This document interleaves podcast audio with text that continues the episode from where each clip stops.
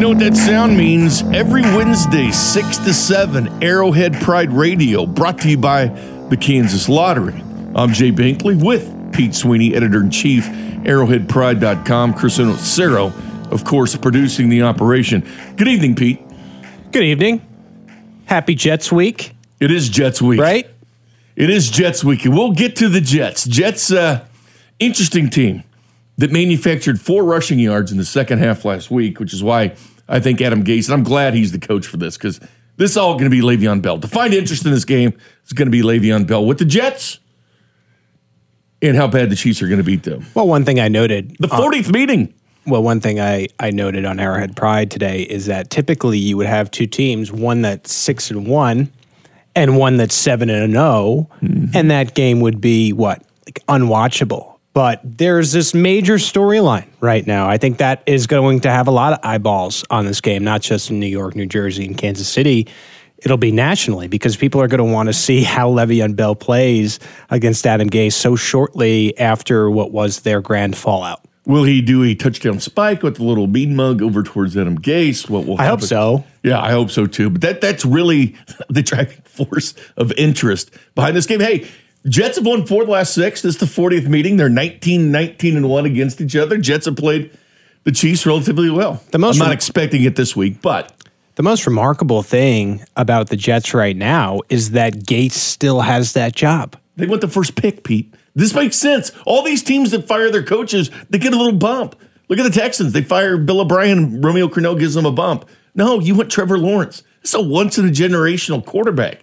You don't want to screw this up. They've already screwed it up before with Sam Darnold. Anyway, we'll get to the Jets in a minute. Here's Andy Reid when he spoke to the media today about the brief injury report of the Kansas City Chiefs. As far as practice goes, Armani Watts is sick. He won't practice today. Schwartz and Sammy Watkins are getting better, but won't practice today. So look forward to the challenge of playing the Jets. Good football team, well coached. Well, the one thing about Armani Watts is you may say, well, Armani Watts is still a member of the Chiefs. Yes, he plays a ton of special teams for the Chiefs. He even returned to kick this year. He had 8 defensive snaps against Denver. Okay, he's not utilized very often. He came there in a backup role, but that's not the big news. Schwartz, Watkins didn't practice, but he says they're getting better. Chris Jones, everybody else was full participant in practice, was on the injury report, except for Chris Jones, who was limited participant with that growing still, which to me, I'd give him the Jets game off. I'd just heel it out. Why push it? But your feelings on Schwartz and Watkins if they're coming back, and what would you do with Chris Jones? Yeah, I just think the Jets are a team where if there's any question, like if it's not 100%, if it's like, okay, Schwartz is recovering, but he's 99%. Same thing with Watkins and the hamstring. And you're just like, yeah, there's a little sliver of doubt. Why play? Why play these guys? You don't need them to beat the New York Jets. I mean, I know you don't want to look at it like that, or you don't want to take anyone lightly. Those were things that I asked Patrick Mahomes and Andy Reid about today, and they're focused on beating the Jets. But that's not a game where you need to rush anyone back. It's not the Pittsburgh Steelers, and you're playing for an AFC bye. This is the New York Jets. You can beat them with some of these injuries. And it does remind me of that situation where, like, sometimes you'll see players held out through the bye week. You're just like, well, if we rest them this game, they'll have a good 2 weeks off their feet. That's, to me, almost like this Jets game. It almost feels like a bye. Yeah, the Jets are kind of a bye week. Interesting, the depth chart came out yesterday in the game notes for the Kansas City Chiefs. There's Daniel Kilgore listed as the top center. Austin Reiter is now the second one. Now, the way the Chiefs do it is, right, I understand, it's probably the PR and everything putting this depth chart together, but I think there's something to it. Remmers is slotted in left guard, and we've seen him at tackle. So when Schwartz comes back, does Remmers take that guard spot, or is it Nick Allegretti? That's the question. I think Nick Allegretti right now is playing for that starting position. I think the Chiefs were really kind to Austin Reiter and pointed to his injury, and the truth of it is that Austin Reiter was benched, right? So he's now not the starter for the remainder of the year. So you have Daniel Kilgore there. Mitch Schwartz is still the starter at right tackle. Backs are interesting. I know everyone was talking about how Dontari Poe is suddenly available. He was a guy that had back issues and really never was the same.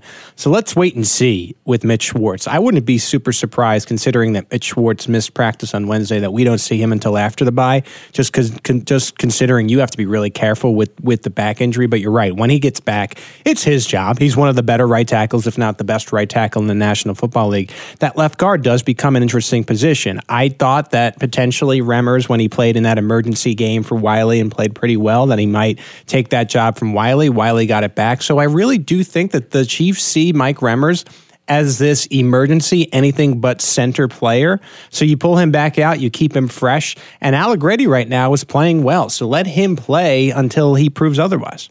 Brings a little bit of that nastiness that they're missing with Clutchio Simile. He's that dirty tough that Andy Reid likes to talk about. Dirty Dan on the offense, man. Come on, let's go dirty tough. But Remmers is interesting because he plays all the positions. Andy Reid loves that. But Daniel Kilgore, he was going to retire back in Tennessee. Brett Veach called him. Andy Reid called him. I mean, there was an interest just watching film and talking to people, and a guy that was not used all the time when he played center, but there's definitely an interest with them. It's interesting what they've done with their centers, because Austin Reiter was here. He started all year with the Super Bowl team.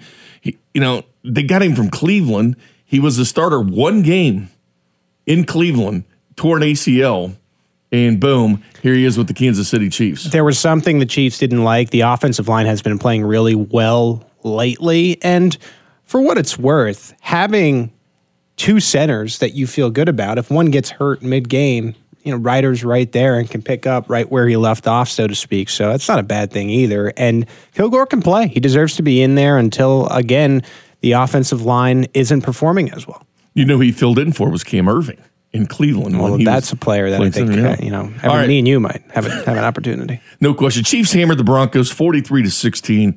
10th straight win over the Denver Broncos. And they did it in just a different kind of fashion. They were 0 for 8 on third downs.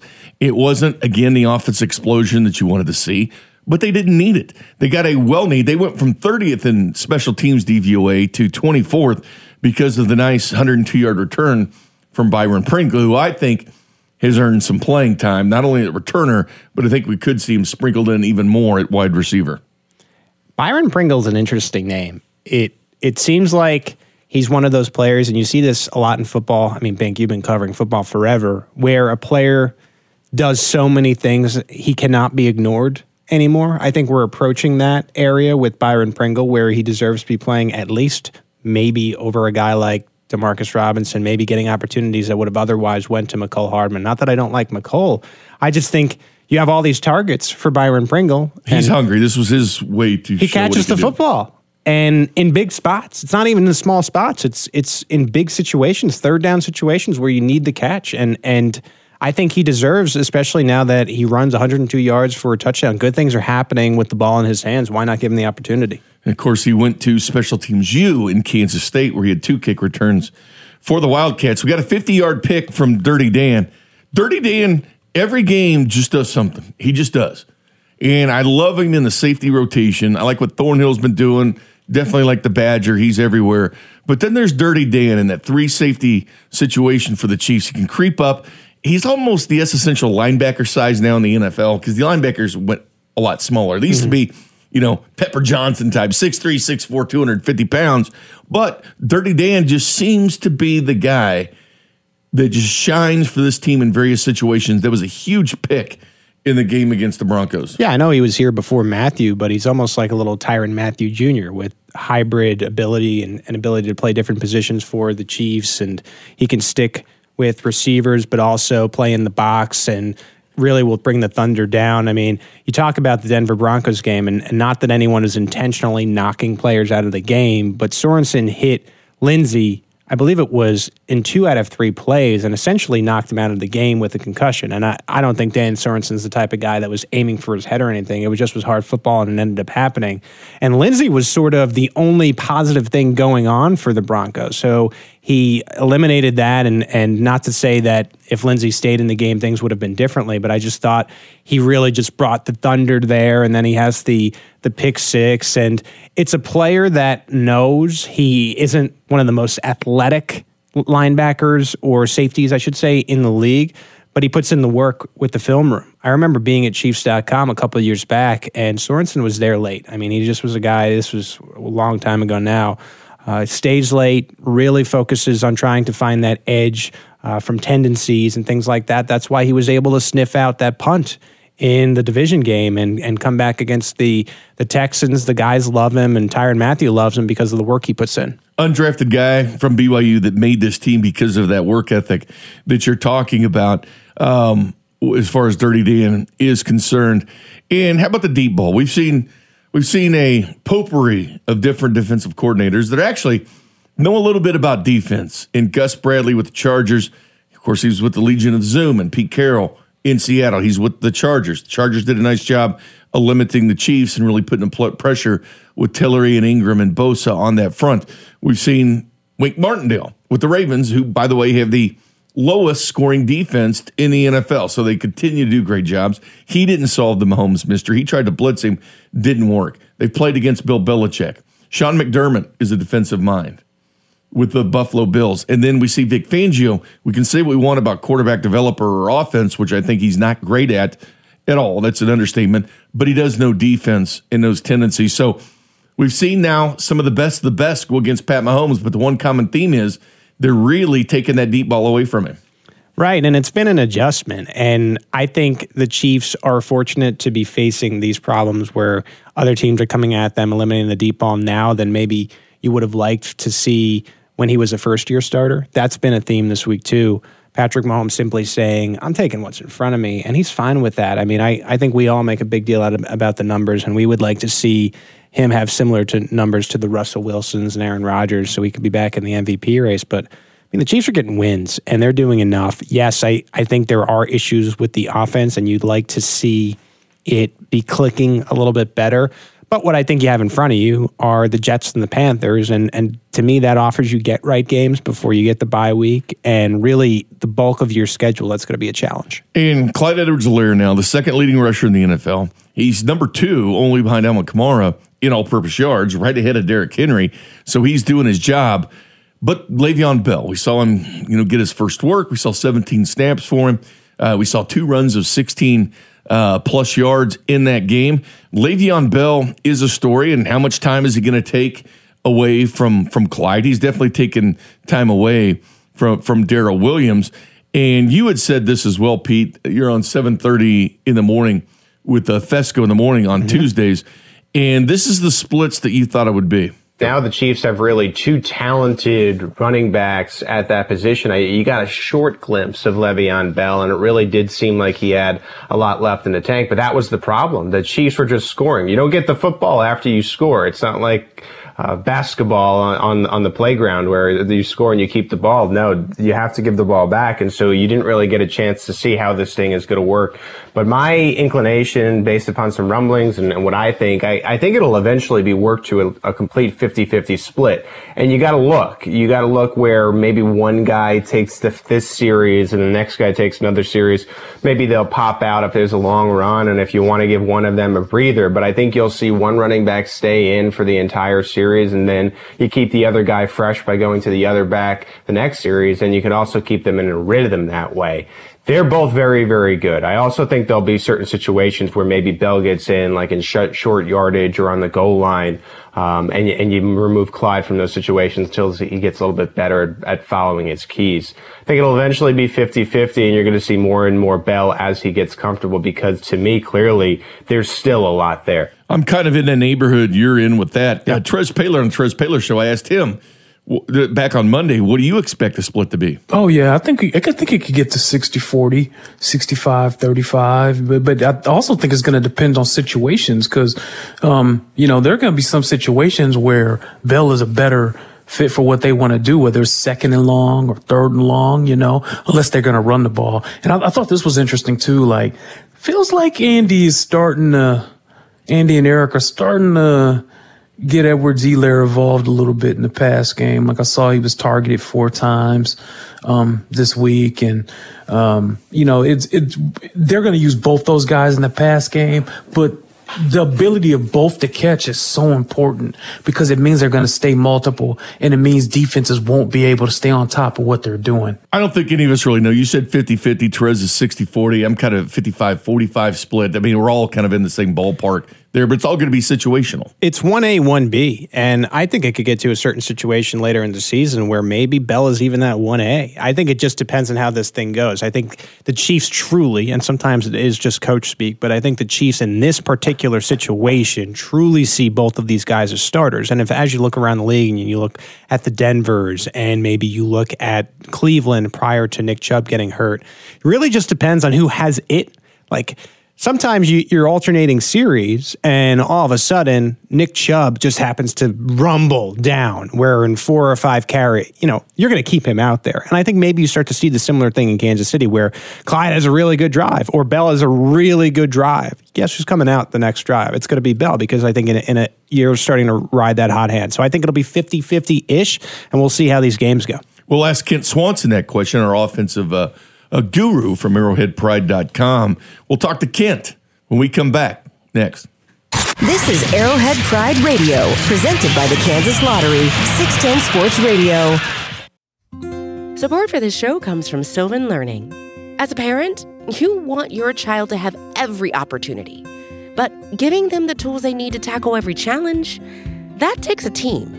Now more than ever, educational support tailored exactly to what your child needs can make all the difference. That's why parents have trusted Sylvan Learning for 45 years as the ultimate teammate in their child's educational journey, instilling in them a love for learning and a passion for reaching the next level. And Sylvan's Insight Assessment can identify gaps in learning and areas that could be of concern for your child. It's a 360-degree view into your child's learning that you can't find anywhere else, and helps ensure that your child didn't miss something in school that might put them at a disadvantage in the future. And right now, it's the best price of the year at $29. Go to sylvan29.com to learn more and get your child's assessment for only $29. That's SYLVAN29.com. Welcome back to Arrowhead Pride Radio, brought to you by the Kansas Lottery. I'm Jay Binkley with Pete Sweeney, Editor-in-Chief, arrowheadpride.com, and Chris Unlacero producing. Time to go to the phone line and talk to our offensive guru from arrowheadpride.com. Although he'll talk defense, special teams, he'll talk everything with you. But on this show, we'd like to talk to Kent about offense. What's up, Kent? I will not talk about special teams. I will refuse to talk about special teams. Anything else we can talk about, it's fine. My bad. I thought it was Matt Lane for a second. Because he will talk about that with me, damn it. All right. Denver. I know Craig will. Craig will do it. Craig will too. Craig likes football. All kinds of kicker analysis for you. He also talked about his smoked fried chicken, which is amazing. I think we were the only Chiefs site that had a full punter breakdown as soon as the move was made, man. Yeah, Tommy Townsend. You should. All right, Kent. What did you see with Denver versus Pat? Because I got some calls on the post game. Hey, does he still have it? He's got a lot going on. I'm sitting here going, no, you guys kidding me? He doesn't have to throw deep. They're finding ways to win without it. He hasn't uncorked the cannon yet, and he will in due time. But let's face it, he's played against some really good defensive minds in the NFL. He's played against some great offensive minds, some teams that have been thinking about trying to stop him for an entire year because they're in his division, like Vic Fangio. And I don't think he's played that bad either. I think it's kind of funny to, see this. Everybody's kind of freaking out, and the reality is Patrick Mahomes has normalized some of the things that no other people on the planet can do, and it's wild. And we're not getting to see the same kind of stuff that we're used to, and he's not getting to chuck the ball down the field like we're used to.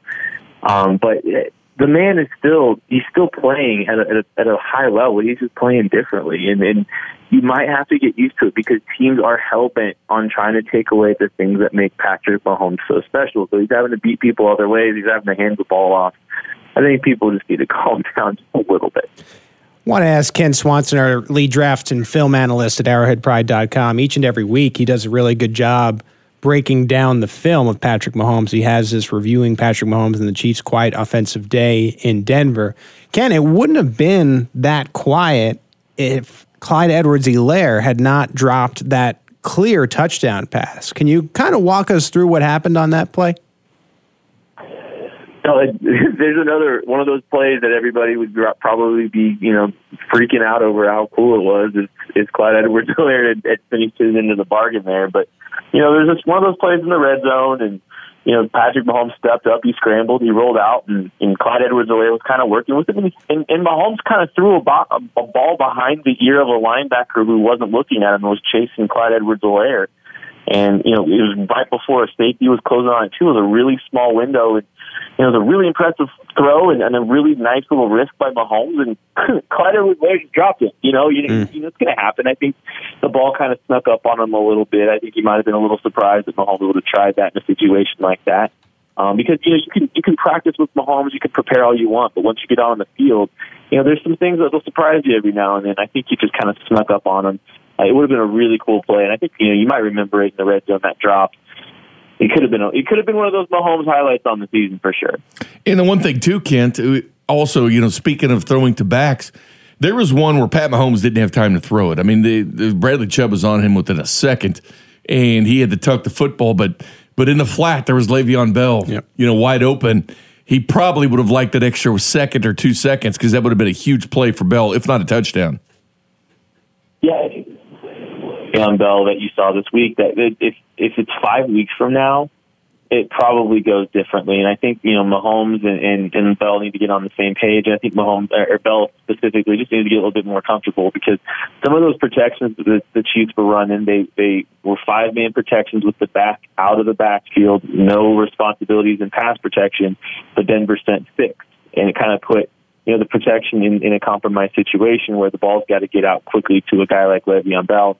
Le'Veon Bell wasn't ready all the time. He wasn't always prepared for the ball, and he was late to turn his head. And I think if he'd been ready a little bit quicker, it'd been a nice game for Le'Veon Bell, giving Mahomes a chance to avoid a big hit or at least get a completion out of it instead of a sack. So there was some miscommunications there, and give it a little time, and they'll be fixed. But there's definitely some improvements that can be made in that regard. Kent, what do you think about the split of Le'Veon Bell, Clyde? Because, Le'Veon Bell looked smooth. He had the two runs over 16 yards. Pete thinks it'll be a 50-50 split eventually. Had Terez Paylor on the Terez Paylor Show Monday thinking maybe a 60-40 split between the backs going forward. I'm kind of in between there, 55-45 split. What did you see from Le'Veon Bell, and kind of where are you at with percentages that we could see from the Chiefs' utilization of their backs? Well, Clyde Edwards-Helaire has had,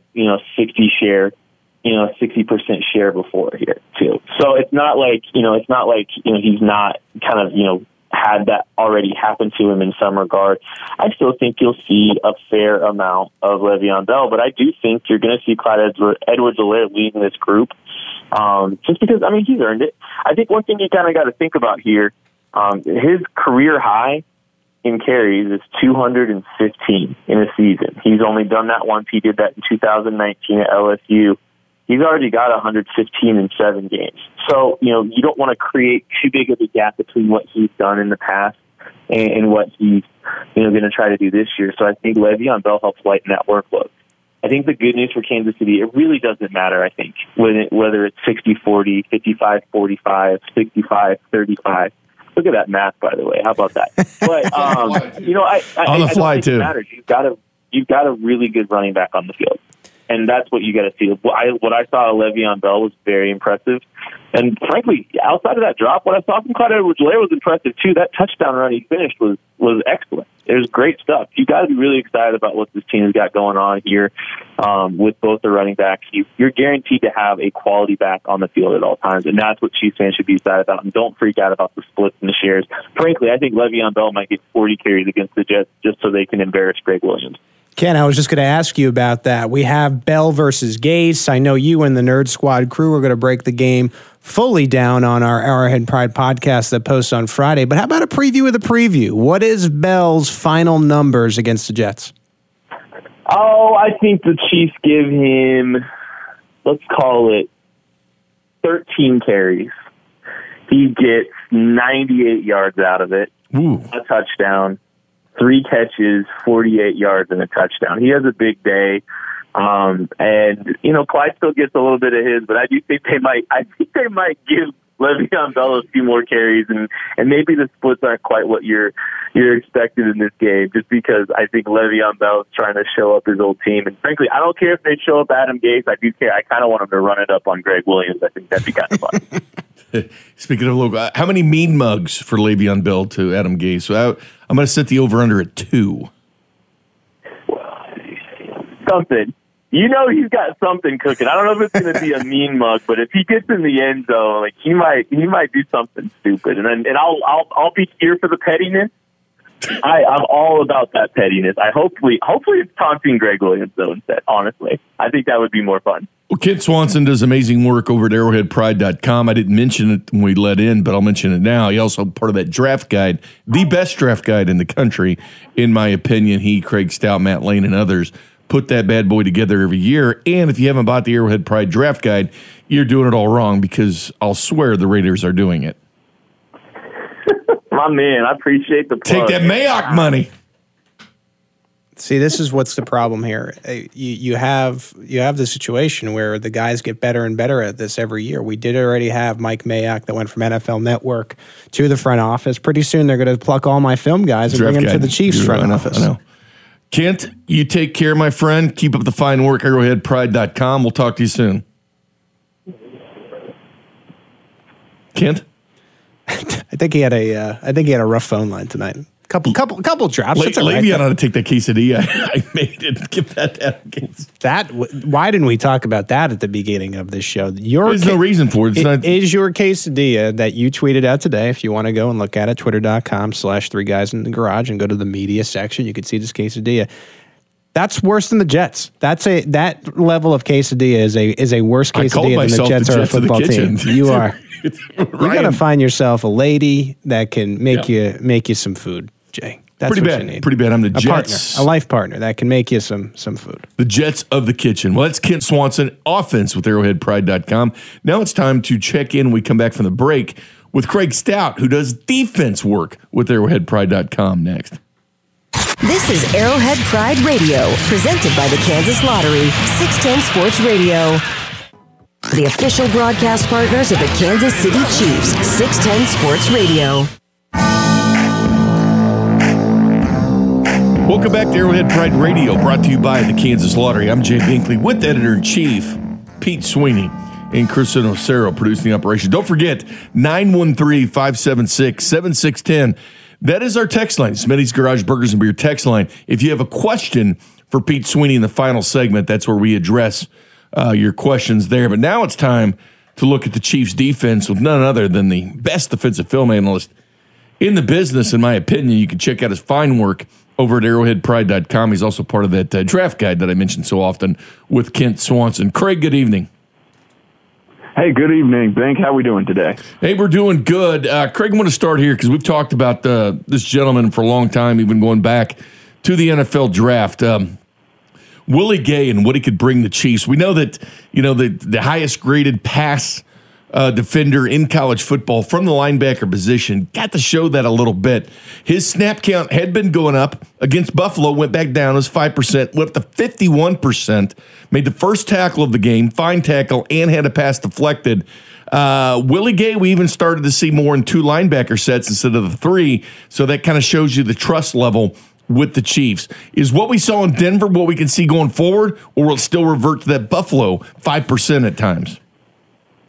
I think it's just really going to depend on the opponent. Opponents that are going to play those sort of spread-out offenses, they still don't have enough trust in Willie Gay Jr. Even those nickel reps that he got at the very, very end of the game next to Ben Neiman there were more just trying to get him some experience. Those were arguably his worst reps of the day. If you go on Arrowhead Pride, our guy Matty Lane actually went down a deep dive of the Willie Gay Jr. snaps, and he kind of covered some of those.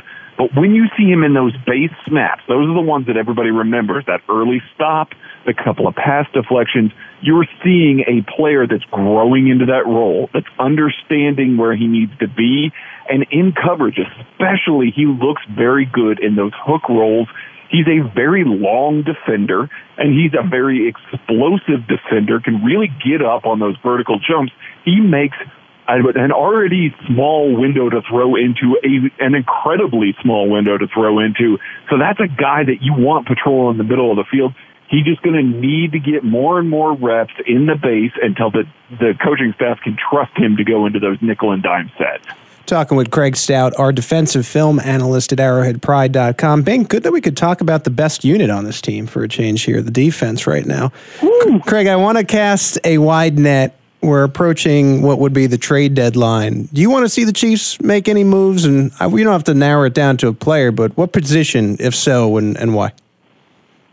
I think with Mike Dana's designation to return this week, that I'd be looking hard at it. That's huge. I'd be looking hard at interior offensive line, maybe some tackle depth, especially with Mitch Schwartz. You know, who knows when he's going to be back with that back. He's just not practicing right now, and I'm fine with letting him rest, but they don't really have a whole lot on offensive line right now. The defensive end position was the next most worrisome spot for me just because it's very thin. It lacks a little bit of pass rush juice.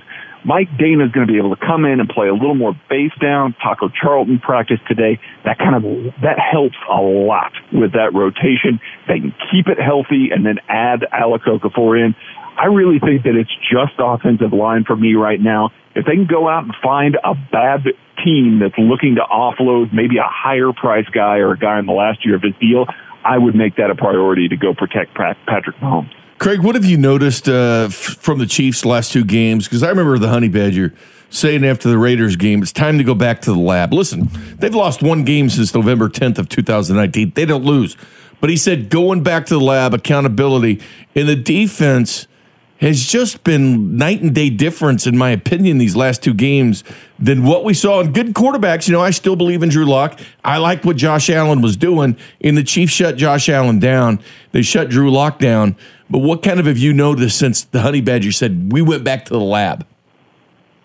It's communication, and it's just making sure that every single one of those guys is on the same page. In that Raiders game, you were seeing free-running wide receivers. Guys were playing man when other guys were playing zone, and it just wasn't good communication. That is just very atypical, especially in this group, like Dan Sorensen said today in his presser, that has now been together for a couple of years, and they kind of know each other really, really well. It was just a bad game from that point of view. You see what happens when they're all on the same page. You see this Buffalo Bills performance that was very stifling in the passing game. You see Drew Lock incredibly uncomfortable and not really wanting to test the waters deep. And that he has been throwing deep all year long. He didn't even really want to try against the Chiefs defense. And then Spagnuolo and Daly dialed up some of their more exotic blitzes this week. You got to see a spade blitz that Charvarius Ward came off the edge there completely on block. Steve Spagnuolo knows how to scheme that stuff up. We're just going to see that sort of ratchet up as the year goes along. You know, you don't need to show it all too early. You're just going to see hints of it as the year goes along. That coverage unit on the back end just needs to keep talking to each other, keep being on the same page, and they'll be fine up front. Once again, the Chiefs' injury report today to start the week. Armani Watts missed with an illness. Mitchell Schwartz back. Sammy Watkins hamstring. All did not practice. Chris Jones actually was limited with a groin issue. Craig, it's the New York Jets. Does Chris Jones need to play in this game if there's any question? No, especially not with Colin Saunders back. I'm fine with giving the young guys a little bit of rest here. And on top of that, speaking of the injury report, the New York Jets currently had 3 of their 5 starting offensive linemen that were either limited or did not practice today, and their 2 best wide receivers did not practice today with a groin injury and a concussion. This already bad New York Jets team is going to be severely depleted this weekend potentially. If that kind of looks like that's the way it's going to go, tell Chris Jones, listen, man, we get it. You would play in the playoffs. You'd be here if we needed you, but let's take it. Let's take a step back and let's just get right against this New York Jets team. I mean, guys, do we agree? It's just going to be 100 to nothing Chiefs. Well, yeah, sure. They only had, 4 yards of total offense in the second half last week against that Bills defense that the Chiefs shredded. That's so tough to do, though, man. We'll just admit it, Craig. That is tough. That is tough to do. Very tough. Yeah, it's hard. That's impressive. Work here. What do the Chiefs keep him at? Less than 20, 50? Were you putting the Chiefs in the second half? Could be a lot of backups playing by then. No, it's going to be a soft dime at the end of that game because the Chiefs are going to be up so big that Sam Darnold will just be able to check down for yardage underneath. Yeah, and the Bills just weren't up that much. It was 18-10, so I expect a completely different score. But yes, 4 yards in the second half, which is incredibly tough to do. Craig nailed it on the head, though. The interesting thing about this game is not only is it super lopsided, 14 players on the injury report. You got to think that some of those guys will be questionable. A handful of them will be out. But let me ask you this. Does it matter? No, of course it doesn't matter. I mean, this team is fairly devoid of talent, and I hate to be that cocky about it because you should never be that cocky in the NFL, but this Chiefs team, if they're playing well, especially on defense, there's very little that the New York Jets are going to be able to do. There's just not enough firepower on that side of the ball, and they've removed their two arguably best players in Le'Veon Bell and Jamal Adams this year. They've moved on from those guys, so they are actively trying to get as many picks as possible. The tank is on, and so, I mean, that's why Adam Gase is here, so I just don't expect that they're going to be putting up much of a fight one way or another, but if they're that depleted due to injuries, it's just even more lopsided. Let's not forget the Jets took Jamal Adams that same year that Patrick Mahomes was available. Let's never forget that. Craig, always good talking to you. You can check out Craig's fine work at arrowheadpride.com and also his film breakdowns at Barleyhop on Twitter. He does amazing stuff looking at the Kansas City Chiefs defense and different snaps. Thanks a lot, Craig. Thanks, guys. There you go. Your chance to ask Pete Sweeney a question, editor-in-chief, arrowheadpride.com. 913-576-7610 is the text number. We'll do that and take a look at the Jets, Jets next. This is Arrowhead Pride Radio, presented by the Kansas Lottery, 610 Sports Radio.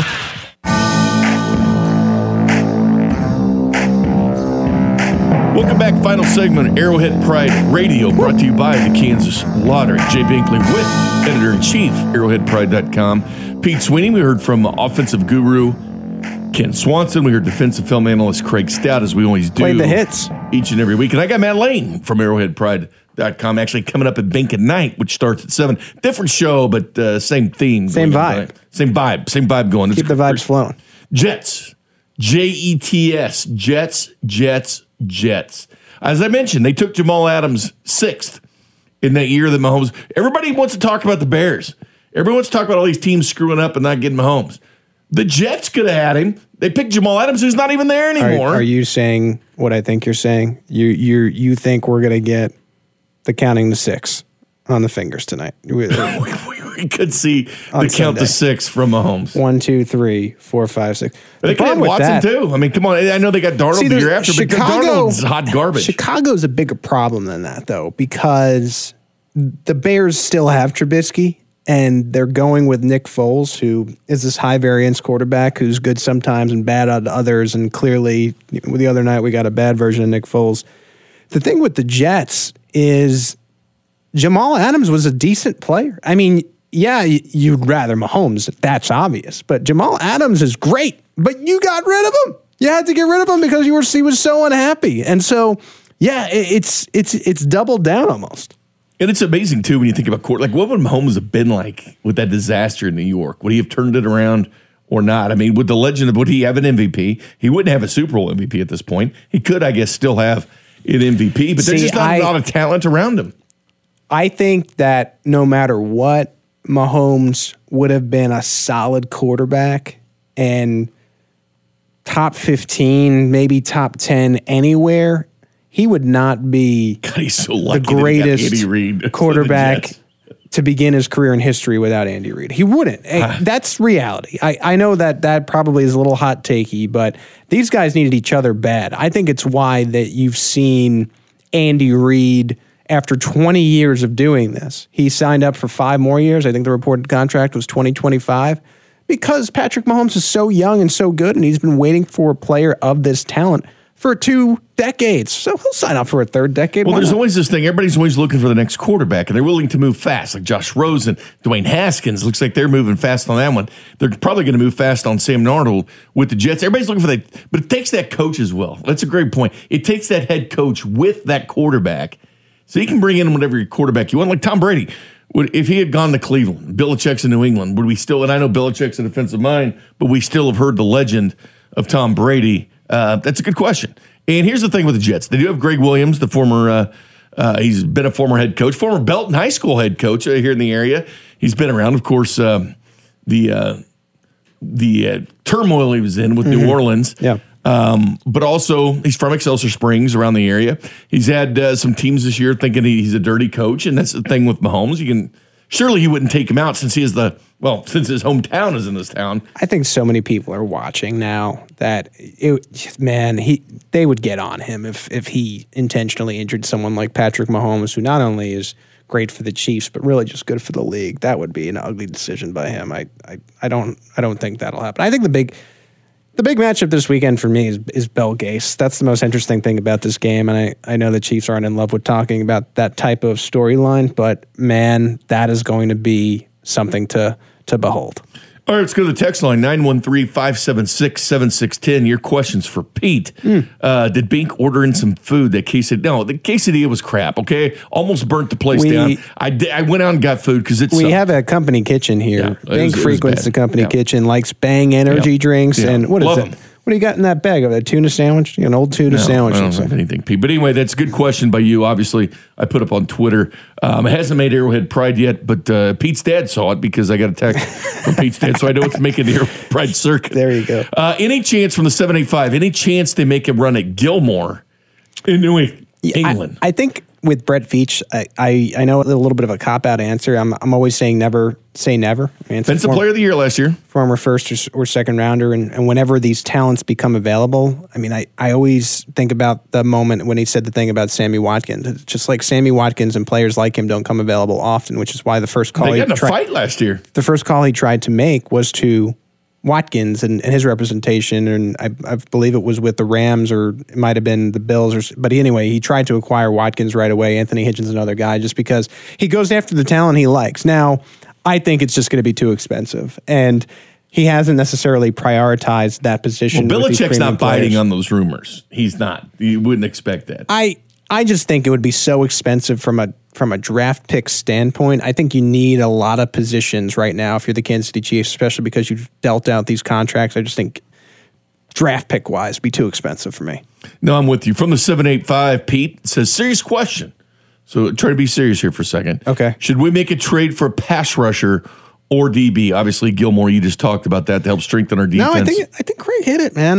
I think as the Chiefs get healthier, Taco Charlton and Dana has shown that they're good enough. I mean, Chris Jones and Frank Clark, when they're healthy, give you a good defensive line. I know Jones is on the inside there, but I think you need to, and you save those picks for the future. The Chiefs have a lot of these contracts now. They're going to need this young talent to be good. Hitting on the draft is going to be key these next couple of years. Well, the Jets aren't really moving that needle much on the text line. My quesadilla is, by the way.